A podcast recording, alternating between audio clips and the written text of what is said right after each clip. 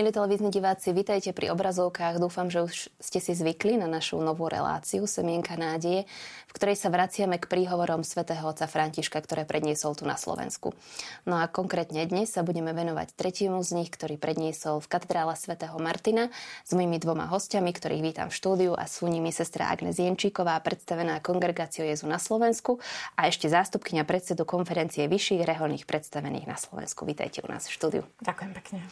A otec Vladimír Turzo, dekan Rímskokatolíckej Cyrilometodskej bohosloveckej fakulty Univerzity Komenského v Bratislave. Dobrý deň, vitajte aj vy u nás v štúdiu. Ďakujem pekne. Ďakujem. Veľmi sa teším, že ste prijali pozvanie sem k nám do štúdia. Tento príhovor bol veľmi zaujímavý. Ja sama som mala možnosť teda celý ho počuť počas toho momentu, ako ho svätý otec František prednášal. Bolo vidno, že sa cíti veľmi dobre v katedrále. Povedal aj pár takých vtipov, ktoré neboli v tom pôvodnom prejave. Veľmi dobre na ňoho teda tí zúčastnení kňazi, reholníci, seminaristi, reholníčky a katecheti reagovali. Ako ste vnímali tú atmosféru v katedrále vy, sestra Agnes?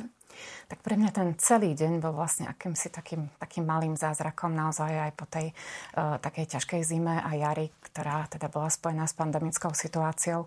Naozaj som sa tešila, že sa vlastne môžeme toľky stretnúť a zároveň, že príde k nám aj Svätý Otec. Bol to pre mňa naozaj taký veľmi pekný zázračný deň, tak to by som to nazvala. A tiež sme sa stretli rôzni reholníci, ktorí sme sa dlho nevideli. Navzájom sme sa povzbudili, uh, keďže takisto vnímame, ako nám chýba vlastne aj ten sociálny kontakt aj v tej našej reholnej sfére. Takže naozaj s veľkou vďačnosťou som ten deň prijala a naozaj to, čo nám Svätý Otec povedal, bolo pre mňa tiež veľkým darom a povzbudením. Ja som cítil eufóriu a myslím, že tá eufória bola taká, tak, takou atmosférou v tej katedrále. Um, eufória, ktorá je úplne iná ako po, ja neviem, vyhratom hokejovom zápase, keď Slovensko sa stalo majstrami sveta, alebo po nejakej veľkej udalosti. To bola taká eufória, taká, tak, takej duchovnej, krásnej atmosféry, podľa mňa ovocie Ducha Svätého, taká radosť. Veľmi, veľmi som cítil takú eufóriu zo strany tých, tých ľudí a samozrejme aj takú uvoľnenosť zo strany Svätého Otca. Keď ste mali možnosť treba bezprostredne potom, ako Svätý Otec odišiel, sa rozprávať s inými kňazmi, reholníkmi, reholníčkami, prosto tými, ktorí boli prítomní, aké boli možno ich nejaké prvé dojmy? Dá sa povedať, že asi tak nejaké, ako som to cítil, a to cítili aj oni. Um, niečo také veľmi pekné, také povznášajúce, také povzbudivé. Tak ako hovorila aj, aj sestra Agnes, že um, nám trošku chýbali tie sociálne kontakty také normálne a tu aj napriek tým rúškam, ktoré sme samozrejme mali na tvári, ale ako keby sme zabudli na tú pandémiu a cítili sme niečo krásne. Stretla som sa s niektorými sestrami, teda z mojej rehole, ktoré mali možnosť Svätému Otcovi podať ruku tak spontánne náhle, takže to bolo plno radosti, nadšenia. Boli tam aj naše mladšie sestry, takže pre tie to bol úžasný zážitok. Bolo tam veľa radosti a potom, keď sme prišli domov, tak sme to vlastne hodnotili, tie, ktoré sme tam boli, tak naozaj nás to veľmi povzbudilo. Poďme sa spolu pozrieť na ten príhovor Svätého Otca v prvej časti.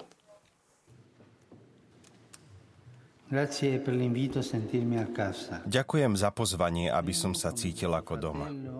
Prichádzam k vám ako váš brat a preto sa cítim ako jeden z vás. Som tu, aby som s vami zdieľal vašu cestu. Toto je úloha biskupa, čiže pápeža.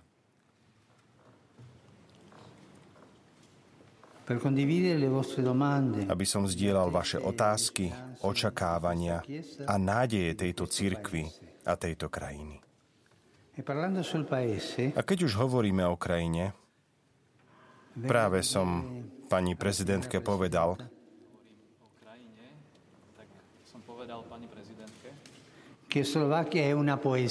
že Slovensko je báseň.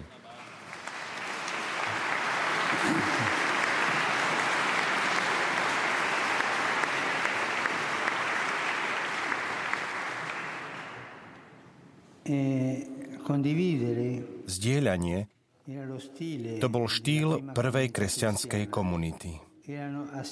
Jednomyselne zotrvávali na modlitbách, kráčali spoločne.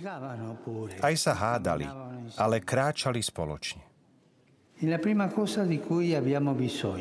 To je prvá vec, ktorú potrebujeme.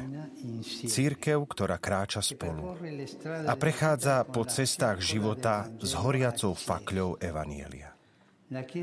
Cirkev nie je pevnosťou, nie je mocenskou štruktúrou či hradom, ktorý je postavený na návrší, hľadiaci z hora na svet s odstupom a vystačí si sám. Tu v Bratislave hrad už je a je krásny. Ale cirkev je spoločenstvo, ktoré túži pritiahnuť ku Kristovi cez radosť evanjelia. Nie je hradom, je kvasom, z ktorého sa vytvára kráľovstvo lásky a pokoja v ceste sveta.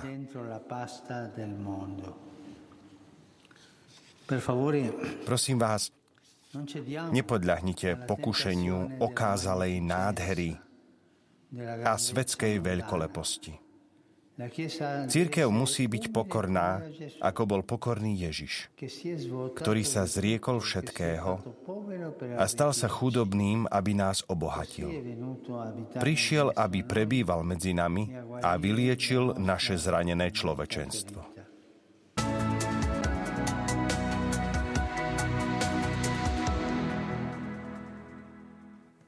Prvý silný odkaz svätého otca Františka v tomto príhovore bolo, že cirkev nie je pevnosťou, nie je hradom. Na to teda upozornil, že máme tu hrad, ale teda jeden stačí, ale je spoločenstvom, ktoré túži pritiahnuť ku Kristovi. A cirkev musí byť pokorná. Pán dekan, ako vy vnímate cirkev na Slovensku? Je skôr hradom, či skôr spoločenstvom? Nedá sa na to odpovedať jednoznačne, ale to pokušenie hradu je tu a je tu veľké. A myslím si, že treba asi sa trošku aj nad tým zamyslieť, nad tými slovami svätého Otca. Pretože taká veľmi jednoduchá aplikácia, ktorú urobili mnohí ľudia, trošku taká príliš zjednodušujúca je, že poukázať, kde bývajú biskupy, že žijú v palácoch a podobne. Toto svätý Otec určite nemal, nemal na mysli. Pretože žiadny biskup nežije v žiadnom paláci. Ale ja som nad tým tak rozmýšľal, že čo je vlastne hrad. Hrad je v prvom rade opevnenie. Opevnenie pred druhými, opevnenie pred svetom. A toto pokušenie je tu.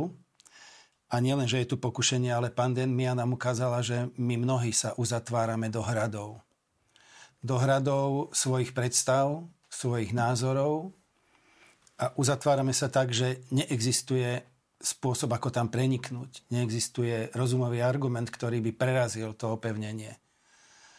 Za posledné dva roky tých príkladov máme niekoľko. Názor na pandémiu ako takú, názor na podávanie svätého príjmania do ruky, názor na očkovanie. Jednoducho vidíme, že mnohí ľudia sa ohradili, alebo nejaký tradicionalizmus prehnaný v cirkvi. Mnohí ľudia sa ohrani, ohradili. My všetci podliehame tomuto pokušeniu, alebo, alebo mu čelíme, či chceme, alebo nechceme. Takže či sme hradom, alebo sme spoločenstvom, je tu veľké pokušenie vybudovať si hrad. A ja by som ešte možno spravil krok späť, že keď si vypočujeme, prečítame celý ten príhovor svätého Otca, tak ja tam vidím pokračovanie toho, čo povedal Ján Pavol druhý na letisku v devätnásťstodeväťdesiatpäť, keď nám niekoľkokrát zopakoval: nebojte sa, nebojte sa. To, čo nám hovorí Svätý Otec v tomto roku, František, je nadviazanie na to nebojte sa, lebo my sme plní strachu. A všetky tie veci, ktoré tu postupne otvoríme, odkryjeme, vlastne hovoria o tom, zbavte sa toho strachu. A uzavrieť sa do hradu je prejavom strachu.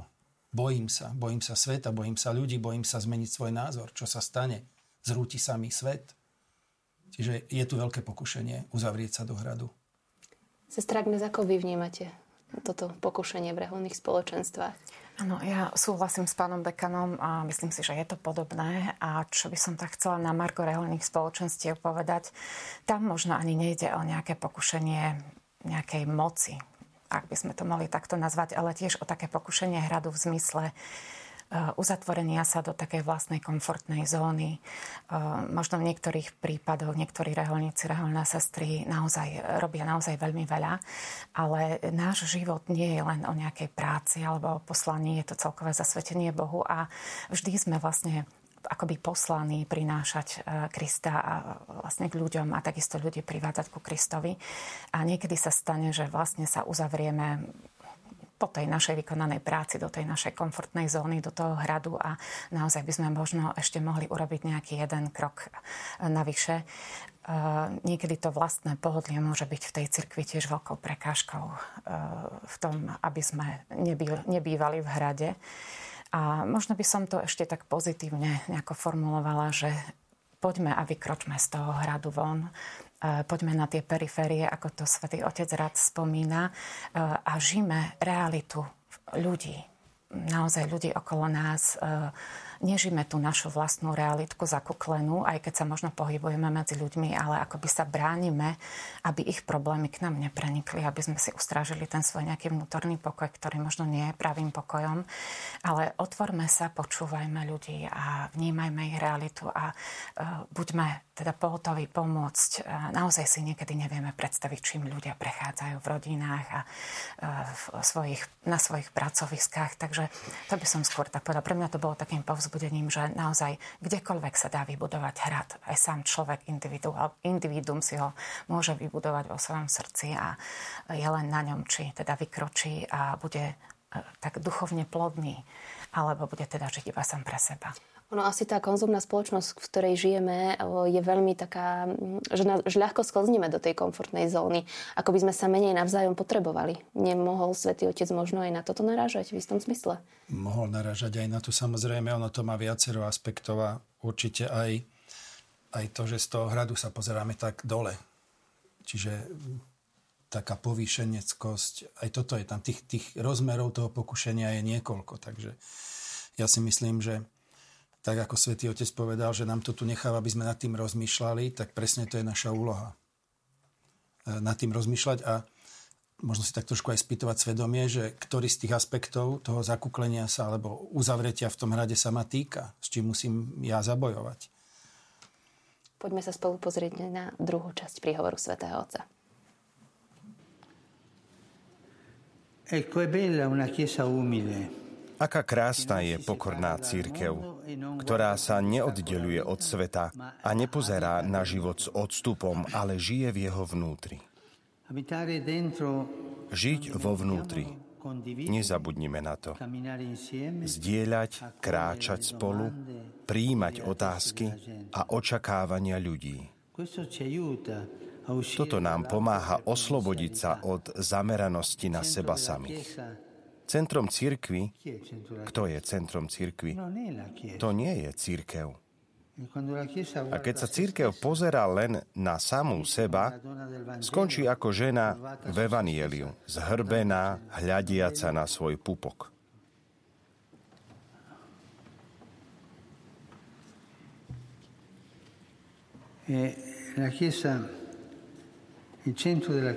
Stredom cirkvi nie je ona sama. Zanechajme prílišné starosti o samých seba, o naše štruktúry, či o to, ako sa spoločnosť na nás pozerá. A to nás nakoniec privedie k teológii líčenia, ako sa lepšie nalíčiť.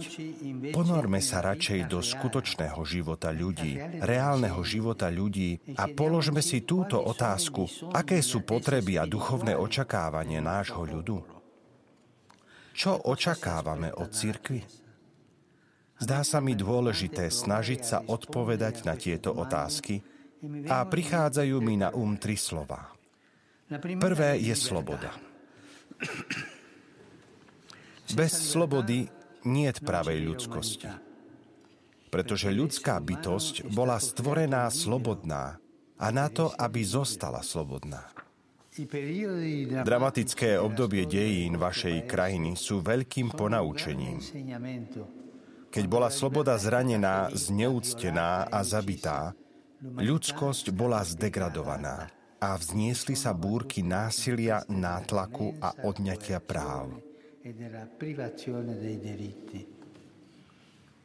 Zároveň sloboda však nie je automatickým výdobytkom, ktorý sa nemení a zostáva raz a navždy. Nie, sloboda je vždy cestou, niekedy ťažkou, ktorú treba neustále obnovovať, bojovať za ňu každý deň.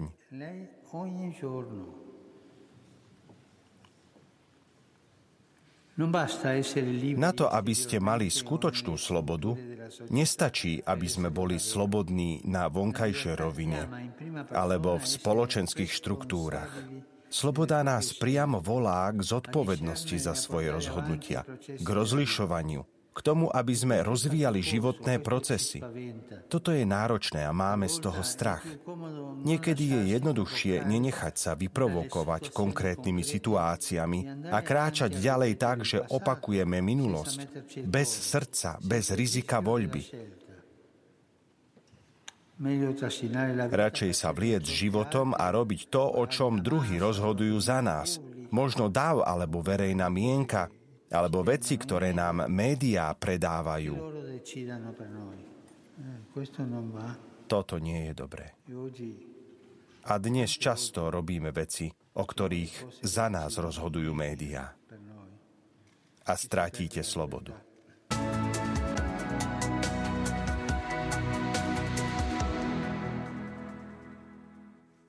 Vieme, že v cirkvi sa aktuálne začal synodálny proces, v ktorom ide Svätému Otcovi o to, aby sme viedli dialog. V tejto časti príhovoru sa však zameral na tú zhrbenú ženu a hovorí o tom, aby cirkev nebola ako zhrbená žena, ktorá sa pozerá len sama na seba. Myslíte si, že ten dialog, ktorý teda máme viesť, bude vedený len v rámci cirkvi, alebo to bude dialog aj mimo nášho cirkevného kresťanského spoločenstva? Fú, ťažko povedať, to uvidíme. Sme len na začiatku, Sme len je to na pravda. začiatku, presne tak. Ale pravdepodobne by bolo želateľné, aby ten dialog bol aj s tým okolitým svetom, to určite. Ale ja si myslím, že táto časť príhovoru Svätého Otca bola veľmi, veľmi dôležitá. Tá sloboda, a mne sa tam, ja som si aj počiarkol tú vetičku, že toto je náročné a máme z toho strach, človek má z toho strach. Viete, asi... Aj vo svetle toho, čo Svätý Otec povedal, môžeme si predstaviť duchovný život ako takú napnutú tetivu. My sme kedysi pred dedičným hriechom boli v podstate s Bohom ako keby zviazaní veľmi silne, ale tým, jak sa človek hriechom oddeluje, tak ako keby napínal tú tetivu. A keď si predstavíme tetivu, keď ju, keď ju rozkývame alebo rozkmitáme, tak ona má najprv veľkú amplitúdu a potom sa pomalinky upokojuje. A aj duchovný život človeka, a možno práve tým sa napríklad vyznačuje mlado, že tie amplitúdy sú obrovské, že sa vie nadchnúť pre veľké veci a zároveň vie strašne padnúť. A v podstate tá sloboda je v tom, že my musíme akceptovať aj, aj tie pády tých ľudí, aj tie pády, aj naše vlastné pády. A vďaka Bohu v cirkvi máme sviatosť zmierenia, ktorá vie e, vrátiť človeka späť. A do tej slobody patrí, že áno, viem absorbovať aj tie svoje pády a viem využiť sviatosť zmierenia naozaj ako sviatosť zmierenia s Bohom a nie ako utvrdenie o mojej vlastnej dokonalosti. Lebo človek môže ísť na svetu spoved s tým, že sa idem utvrdiť o tom, aký som dobrý. A to Boh nepotrebuje. Pán Ježiš svätej Faustine povedal: čím väčší hriešník, o to väčšie má právo na moje milosrdenstvo. To je veľmi silné vyjadrenie. Čiže tá sloboda je niečo veľmi, veľmi dôležité. A akú veľkú, akú veľkú hodnotu má sloboda v Božích očiach, vieme podľa toho, že čo bolo treba za ňu zaplatiť.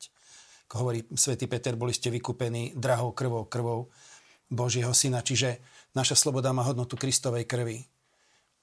Takúto obrovskú hodnotu má v Božích očiach. A je to veľmi náročné a máme z toho strach. Človek má strach pred slobodou. Preto aj ten hrad. Takže ono to veľmi úzko spolu súvisí a zase je tu ten moment toho strachu. Nebojte sa. Takže to sú, to sú veľmi, veľmi silné myšlienky, ktoré naozaj je potrebné premeditovať a nemôžeme len tak nad nimi prejsť.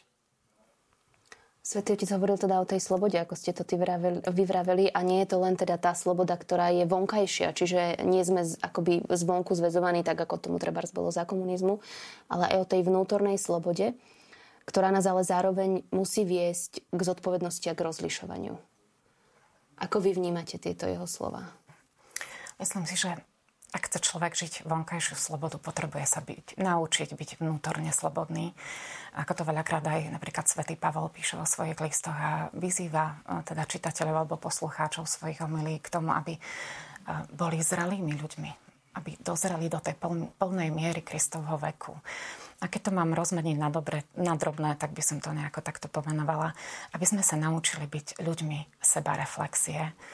To znamená, aby sme dokázali byť pánmi seba samých, aby nami nejako nekývali tie vonkajšie nejaké porivy, situácie alebo naše vlastné emócie. Veľakrát sa stáva, že človek akoby nevedel sa nejako postaviť trošku akoby mimo seba a pozrieť sa na seba, pozrieť sa na situácie, ale nechá sa veľmi nimi pohltiť. A z toho vlastne vychádzajú a tie rôzne reakcie, ktoré sú nepremyslené, ktoré spôsobujú ťažkosti vo vzťahoch, ťažkosti aj v spoločnosti a napätia.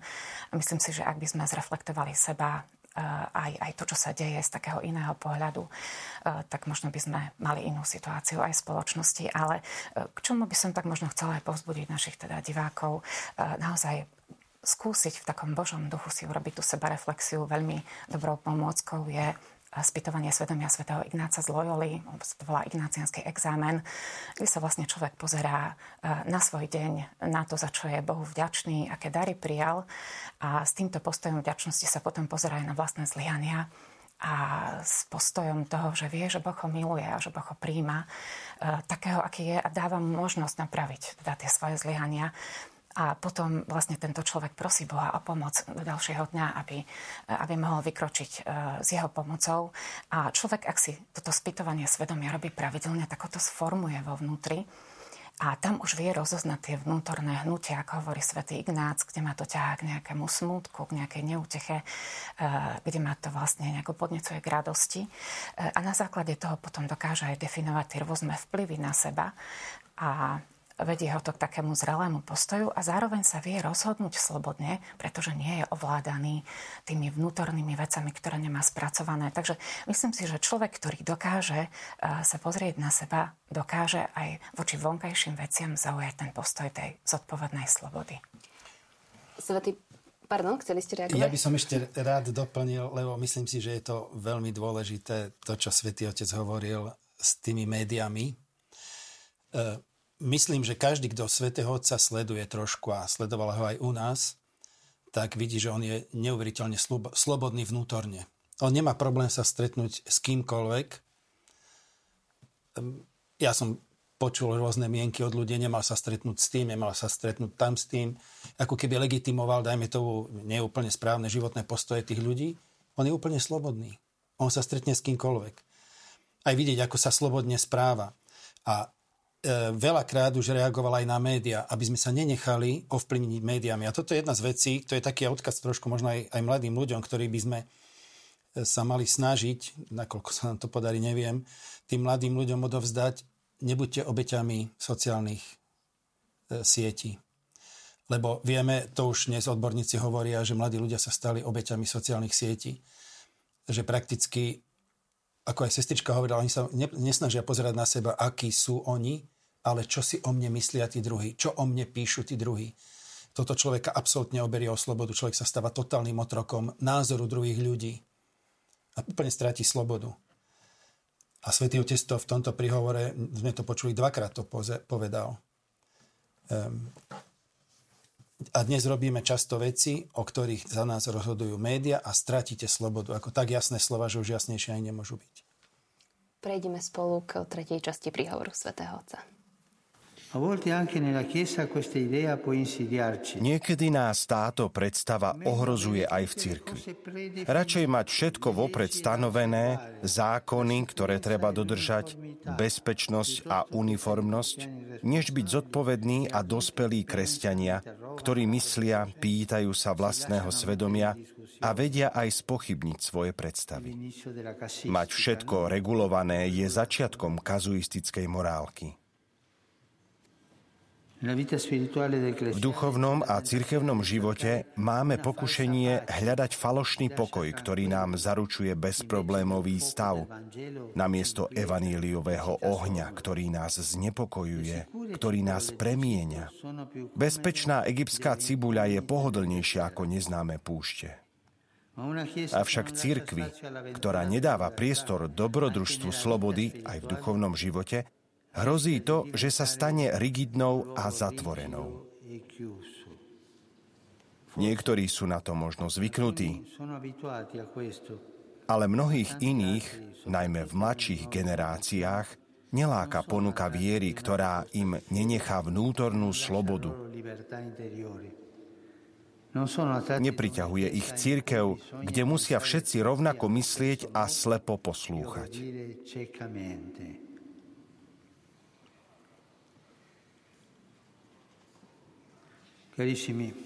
Moji drahí, nebojte sa formovať ľudí tak, aby mali zrelý a slobodný vzťah k Bohu. Dôležitý je tento vzťah. Budeme mať možno pocit, že nemáme všetko pod kontrolou a že strácame silu a autoritu. Ale Kristova cirkev nechce ovládať svedomie a obsadiť miesta. Chce byť fontánou nádeje v živote ľudí.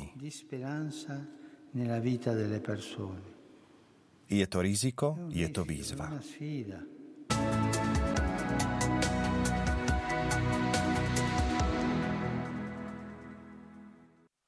Svätý otec František v tejto časti príhovoru spomína kazuistickú morálku. Možno by sme si tak v krátkosti mohli vysvetliť, čo to vlastne je.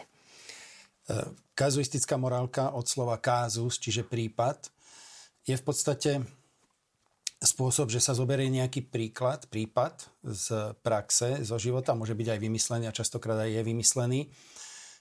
Ten sa vyrieši vo svetle nejakých morálnych princípov a na tomto v zásade nie je nič zlé, ale to, čo Svätý Otec hovorí, že je problém, je, keď ja zoberiem toto ako keby taký univerzálny spôsob riešenia, teraz sa ho, ako takú šablónu, a teraz sa to snažím natlačiť na všetky podobné prípady.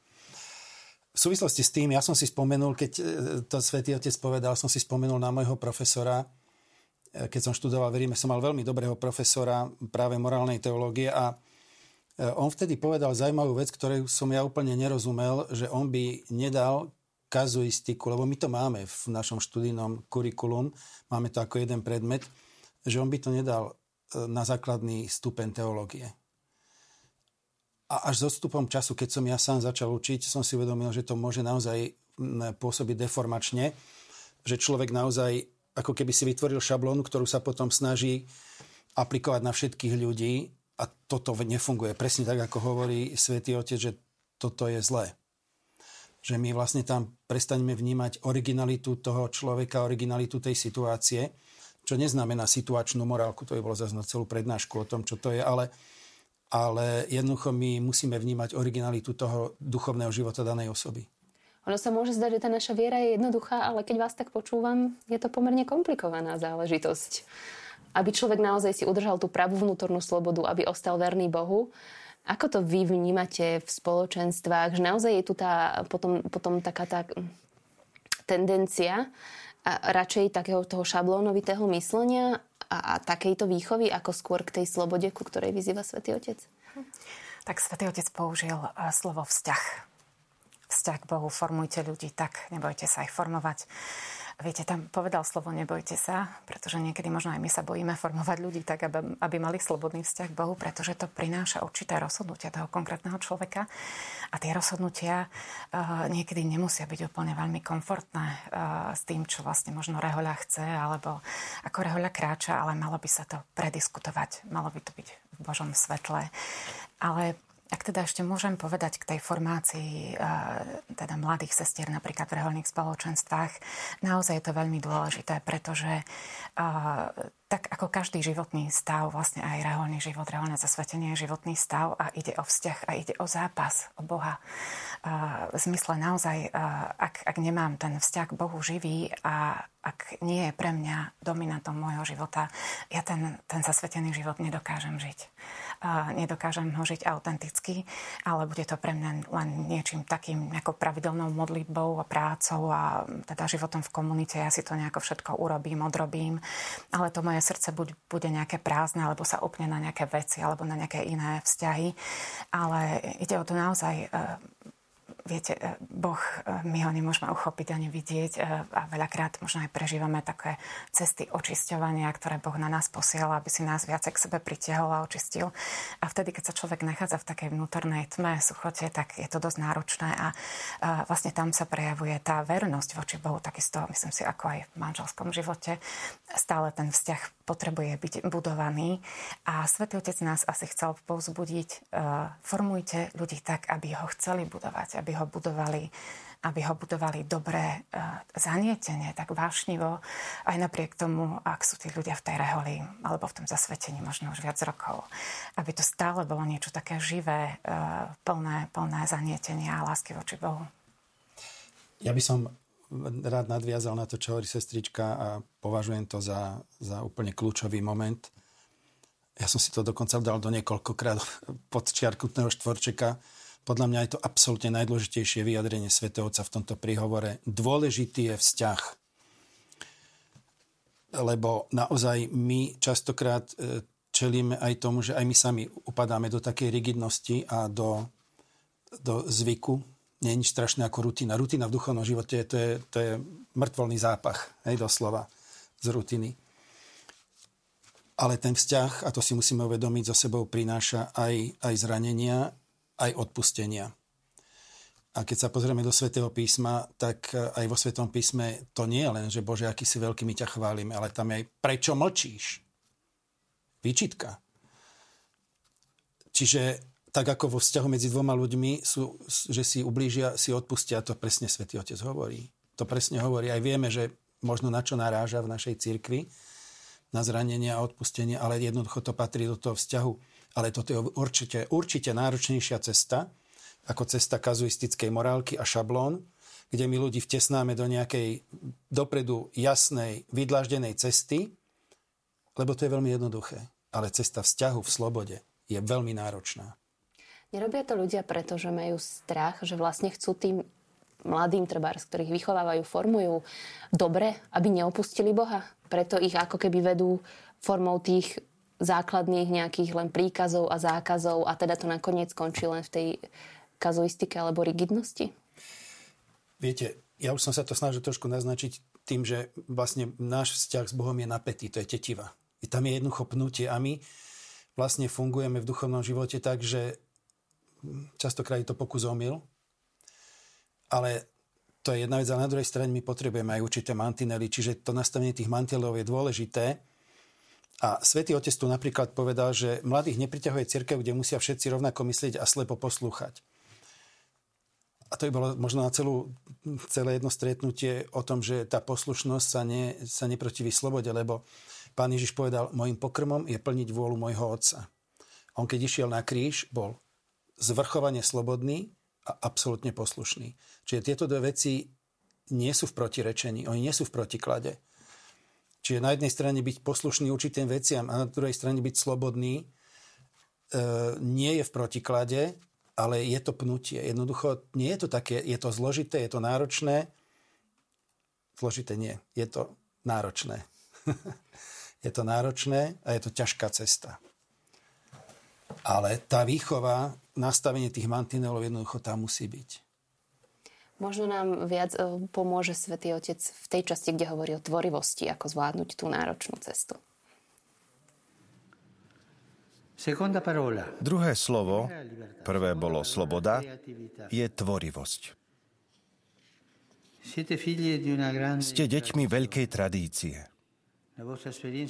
Vaša náboženská skúsenosť má pôvod v kázaní a v službe žiarivých osobností svätého Cyrila a Metoda.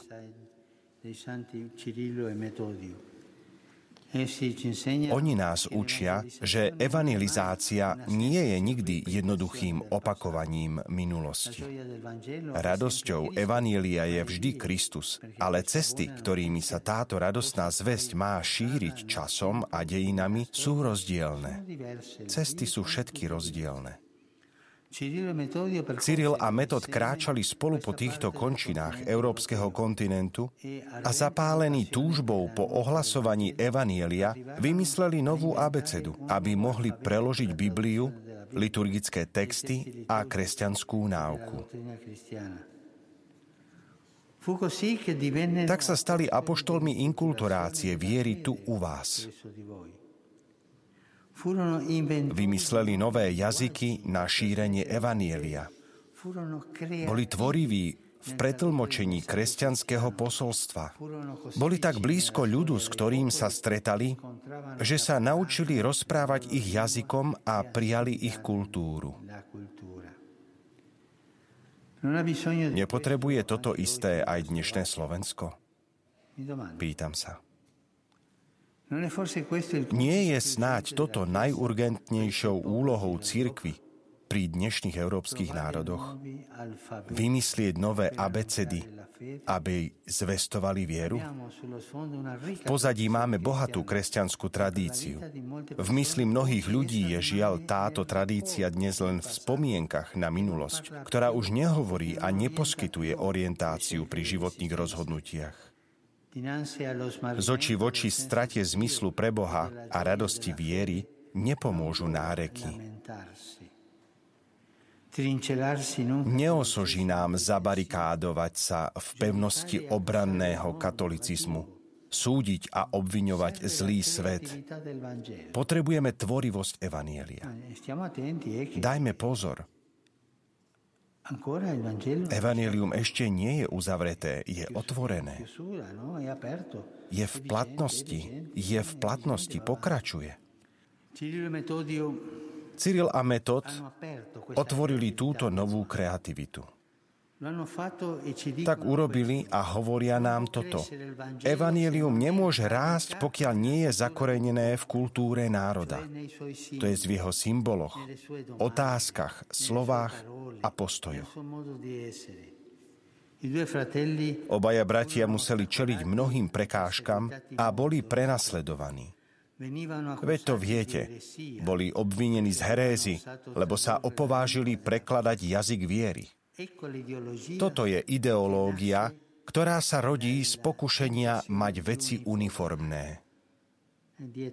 Za snahou chcieť byť uniformný sa skrýva ideológia.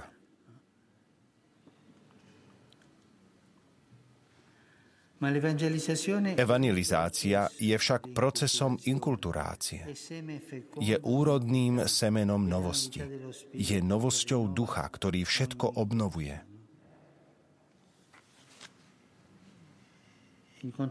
Rolník seje, povie Ježiš. Potom ide domov a spí.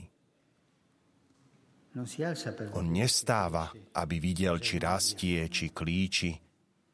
To Boh dáva rast.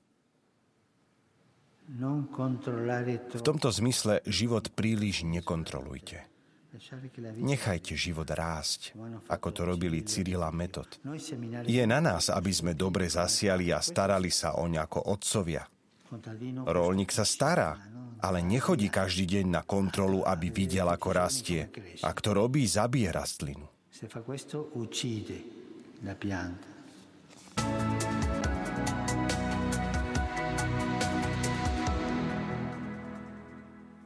Byť tvorivý, vymyslieť novú abecedu, to bola teda tá, ten moment, ktorý spomenul svätý otec František. Je to veľká výzva pre celú cirkev. Myslíte si, že je cirkev na Slovensku takto tvorivá a že dokáže takýmto spôsobom oslovovať a byť tým rolníkom, ktorý nechce hneď vidieť tie výsledky tej svojej sejby? To sú veľmi ťažké otázky, že či je cirkev na Slovensku tvorivá. Ja by som povedal, že cirkev má vo svojej podstate veľký potenciál tvorivosti. A zase, keď sa vrátim, ja tam stále cítim to, nebojte sa, lebo keď má človek strach, nie je tvorivý a tvorivosť je dôsledkom lásky k tým, ktorí sú mi zverení.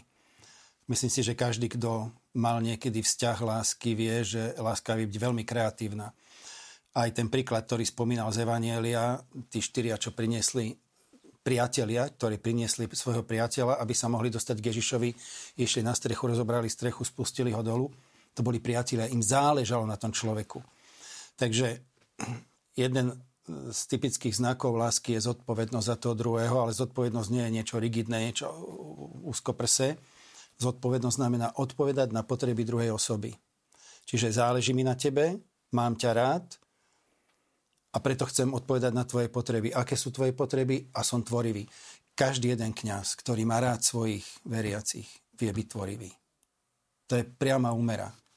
Takže potenciál je tu, len nemusíme mať strach a musíme mať radi ľudí, ktorí sú nám zverení. Pre nás kňazov aspoň. Sestra Agnes, my sme teda nepustili tú časť príhovoru, kde Svätý Otec povedal ten vtip o tej kázni, ale vieme, že to tam zaznelo a že teda hlavne sestry sa smiali. Ako ste vy vnímali tento moment, keď teda Svätý Otec hovoril, že sestry sú obeťami tých kázní dlhých, ktoré... Sestrička bola tá, ktorá ro- roztlieskala, nie? Nie, nie, nie. nie. Tak... Poviem teda, ako to vnímame my sestry. Niekedy sa stane, že napríklad v nejakých tých väčších komunitách majú sestry možno jedného kňaza, ktorý, teda oni sú vďační, že ho tam majú uh, možno nejakého staršieho a ten im chce možno aj dopriať nejakú dobrú dlhú kázeň, ale niekedy sestry potrebujú utekať už do práce, alebo a niekedy naozaj možno uh, je to náročné byť tam dlhšie ako tých desať pätnásť minút. Uh, ja tak poviem, teda chodievam vlastne do kostolov v rámci Bratislavy. My nemáme doma svätú omšu každý deň, iba príležitostne. A ja teda napríklad vnímam ľudí, ktorí nie sú zasvetení a teda sedia okolo aj v laviciach a vidím, keď napríklad potrebujú utekať do práce a tá, tá kázeň je dlhšia, tak uh, pozerajú na hodinky a potom z toho majú možno aj nejaký zvláštny pocit, že sa pozerajú na tie hodinky. Uh, ako Osobne sa snažím z každej tej homilie alebo kázne si zobrať nejakú tú myšlienku, lebo naozaj kto aspoň trošku niekedy prednáša alebo prednáša alebo sa má postaviť pred ľudí, vie, že, že čo to obnáša pripraviť sa a povedať tým ľuďom niečo. A ak je to ešte aj spojené s Božím slovom a je to počas svätej omše, tak myslím si, že kňazi naozaj prežívajú veľkú zodpovednosť a mnohí naozaj sa pripravujú tak, ako najlepšie vedia. Ale s tým časom tam by som so Svätým Otcom súhlasila, že myslím, že aj trošku zo strany psychológie, ak človek počúva niečo dlhšie ako možno pätnásť dvadsať minút, tak vypína. Ja dúfam, že naši diváci nevypnú počas sledovania tejto relácie, keď to takto rozprávame. My máme výhodu, že to prekladáme vlastne tými príspevkami, Výborne. teda tými, tými časťami príhovoru Svätého Otca, takže áno, nie áno. je to tak, že by nás len museli stále počúvať. Áno, takže asi len toľko by som povedala, že s tým časom súhlasím, áno. Ale neviem, čo pán dekan by k tomu, možno on by mohol z tej druhej strany, aby sme aj kňazom dali priestor sa vyjadriť. Sa vyjadriť, áno, k téme. My s tým súhlasíme. Ja, ja... Súhlasím s tým, že dlhá kázeň nie je dobrá. Ja s tým absolútne súhlasím. Ja Tiež z... mi to občas ujde, ale tak. Z pozície mami viem povedať, že áno, najmä pre deti a pre súčasnú generáciu, ktorá teda má to vnímanie také trošku sťažené. Je to naozaj tak, že tých desať pätnásť minút, tak ako povedal Svätý Otec, je naozaj pravdivých. Sloboda, kreativita a napokon dialog. To boli teda tie tri dôležité posolstvá, ktoré zazneli počas príhovoru Svätého Otca pre cirkev na Slovensku. A v poslednej časti prejavu si teda povieme, teda si pripomenieme tú časť, kde sa Svätý Otec venuje najmä schopnosti viesť dialog so svetom. Sloboda, kreativita a napokon dialog.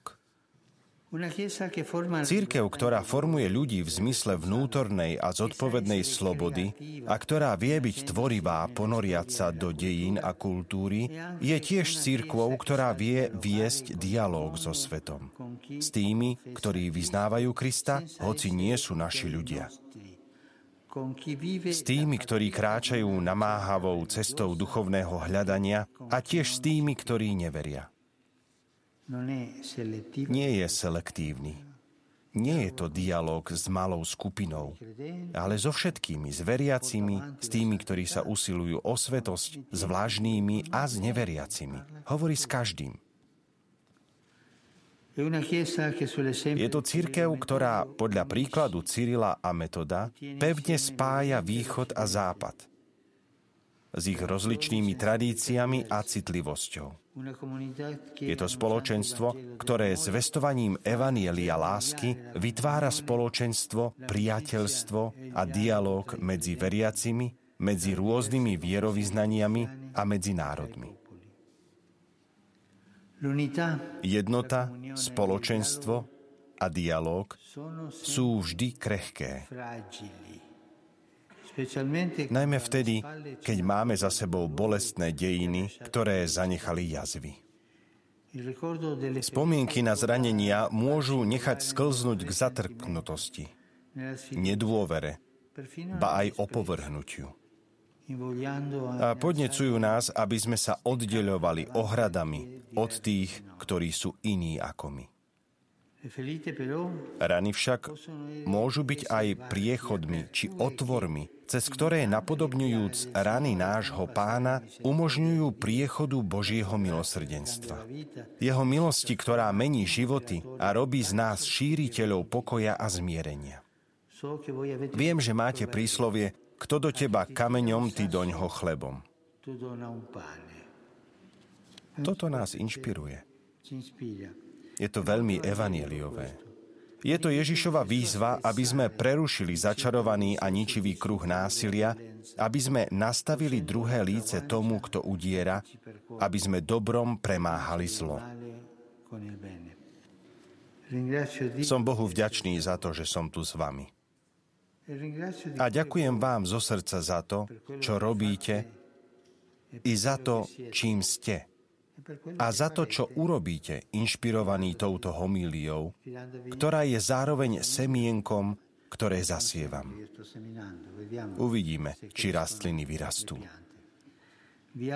Prajem vám, aby ste naďalej kráčali cestou evanjeliovej slobody, v tvorivosti viery a v dialógu, ktorý vyviera z Božieho milosrdenstva.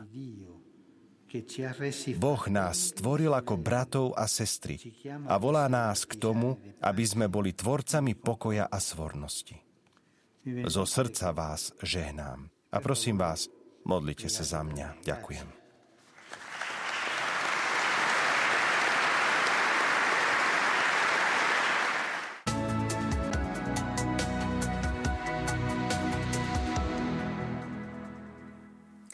Svätý Otec tu opäť upozorňuje na to nebezpečenstvo oddeľovať sa ohradami od tých, ktorí sú iní ako my a vyzýva nás k tej schopnosti viesť dialog. Ako je to u nás na Slovensku s našou schopnosťou viesť dialog? Čo myslíte?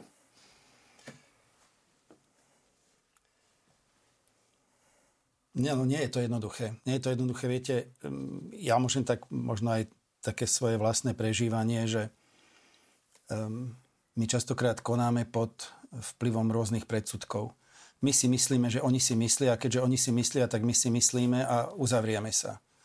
A častokrát oni si nič nemyslia, ale my vo svojom predsudku sme sa uzavreli. Na to, aby človek viedol dialog, musí byť slobodný a nesmie mať strach. V prvom rade musí byť slobodný. Problém trošku môže nastať vtedy, keď chcem viesť dialog, ale sa mi zdá, že tá druhá strana on reálne nemá záujem. To môže viesť k znechuteniu.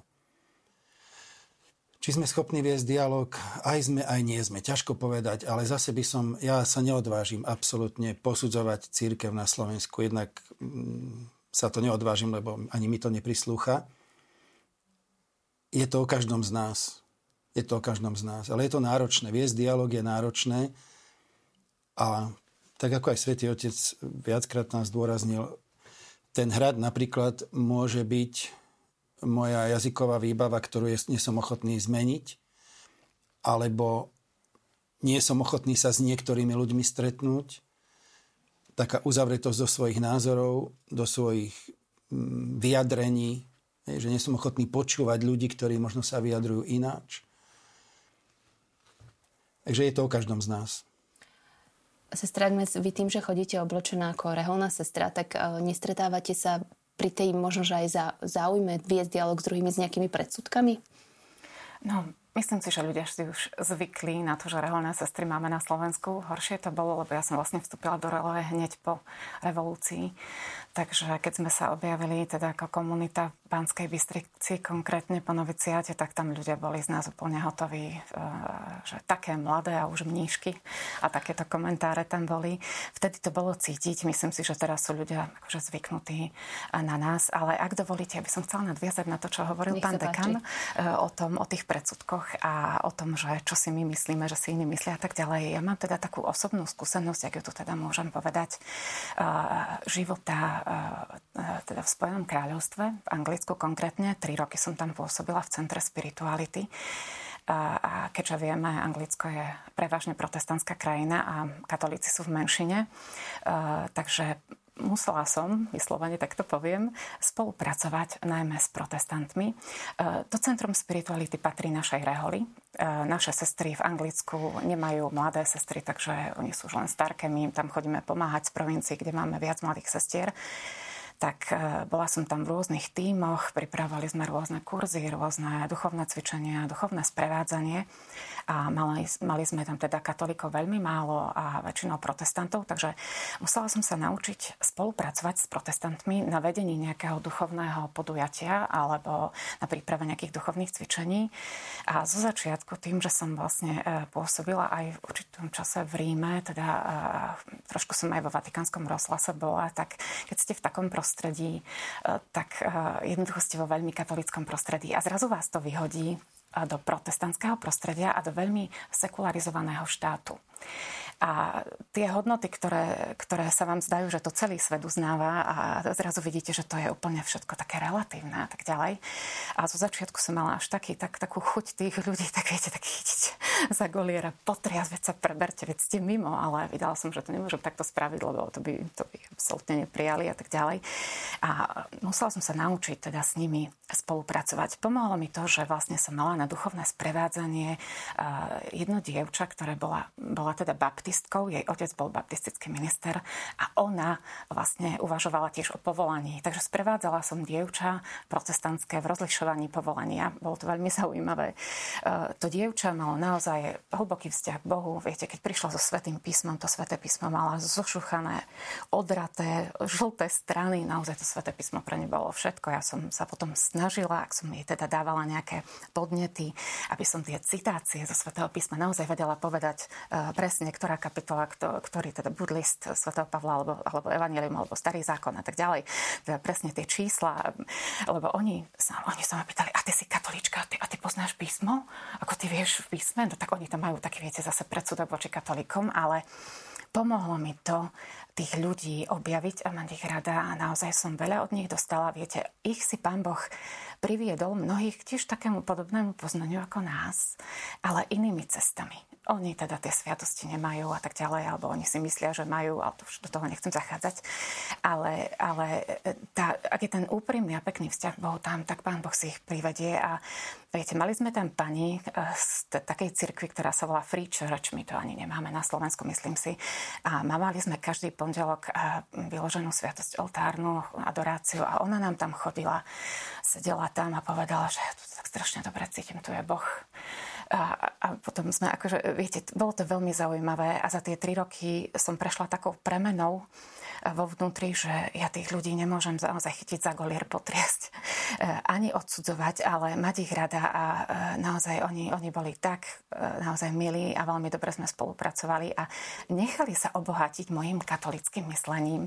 Pre nich som bola exotická osoba z východnej Európy a tak ďalej s mojim prízvukom, ktorý stále oni akože vnímali ako cudzí a tak ďalej. A e, pýtali sa ma mnohé veci a boli otvorení. No a svätého otca Františka úplne zbožňujú. On sa im veľmi páči. Takže toto je pre mňa niečo také, čo, čo mi dáva také, že neboj sa, ako hovorí pán dekan, nebojme sa tých iných ľudí. By som povedala, nebojme sa inakosti. Inakosť nemusí byť iba zlá a inakosť nemusí byť ohrozujúca nás, ale my možno aj v našej trošku mentalite máme tú inakosť e, takú, že sa jej trochu bojíme, ale viem, že na Slovensku nie je veľmi ľahké sa takto pozrieť. Pomáha to možno tí ľudia, ktorí sú v zahraničí e, dlhšie, tak mi povedia, že áno, že tiež som sa to musel naučiť. E, viete, ono je to potrebné sa naučiť nielen v cirkvi, ale mala som tam priateľov zo Slovenska, z Poľska, Talianov a tak ďalej, ktorí mi tiež vraveli, že keď tu prišli, keď prišli teda do toho Anglicka, tak tam boli, akože najprv sa museli otriasť v chápaní alebo teda vnímaní tých ľudí domorodých, ktorí, ktorí naozaj majú hodnoty niekde posunuté.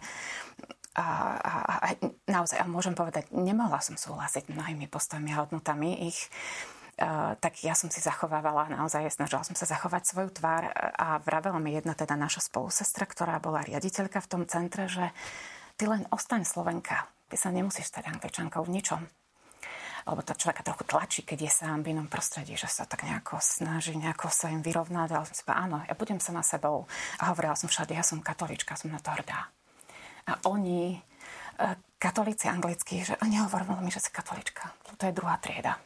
Ale tak som prišla, som povedala, že som zo Slovenska, som katolíčka, tam som chodila v civilnom oblečení, takže tam nevedeli hneď, že som reálna sestra a bol to pre mňa naozaj neskutočný zážitok, veľmi dobrá škola a toto by som dopriala u nás, našej cirkvi, možno, že aj s protestantmi, možno viac aj komunikovať, nie len pri nejakých príležitostiach, ale aj, aj možno, že tak viac na nejakých projektov alebo na nejakých podujatiach a tak ďalej. A takisto aj ľudia, ktorí nie sú veriaci.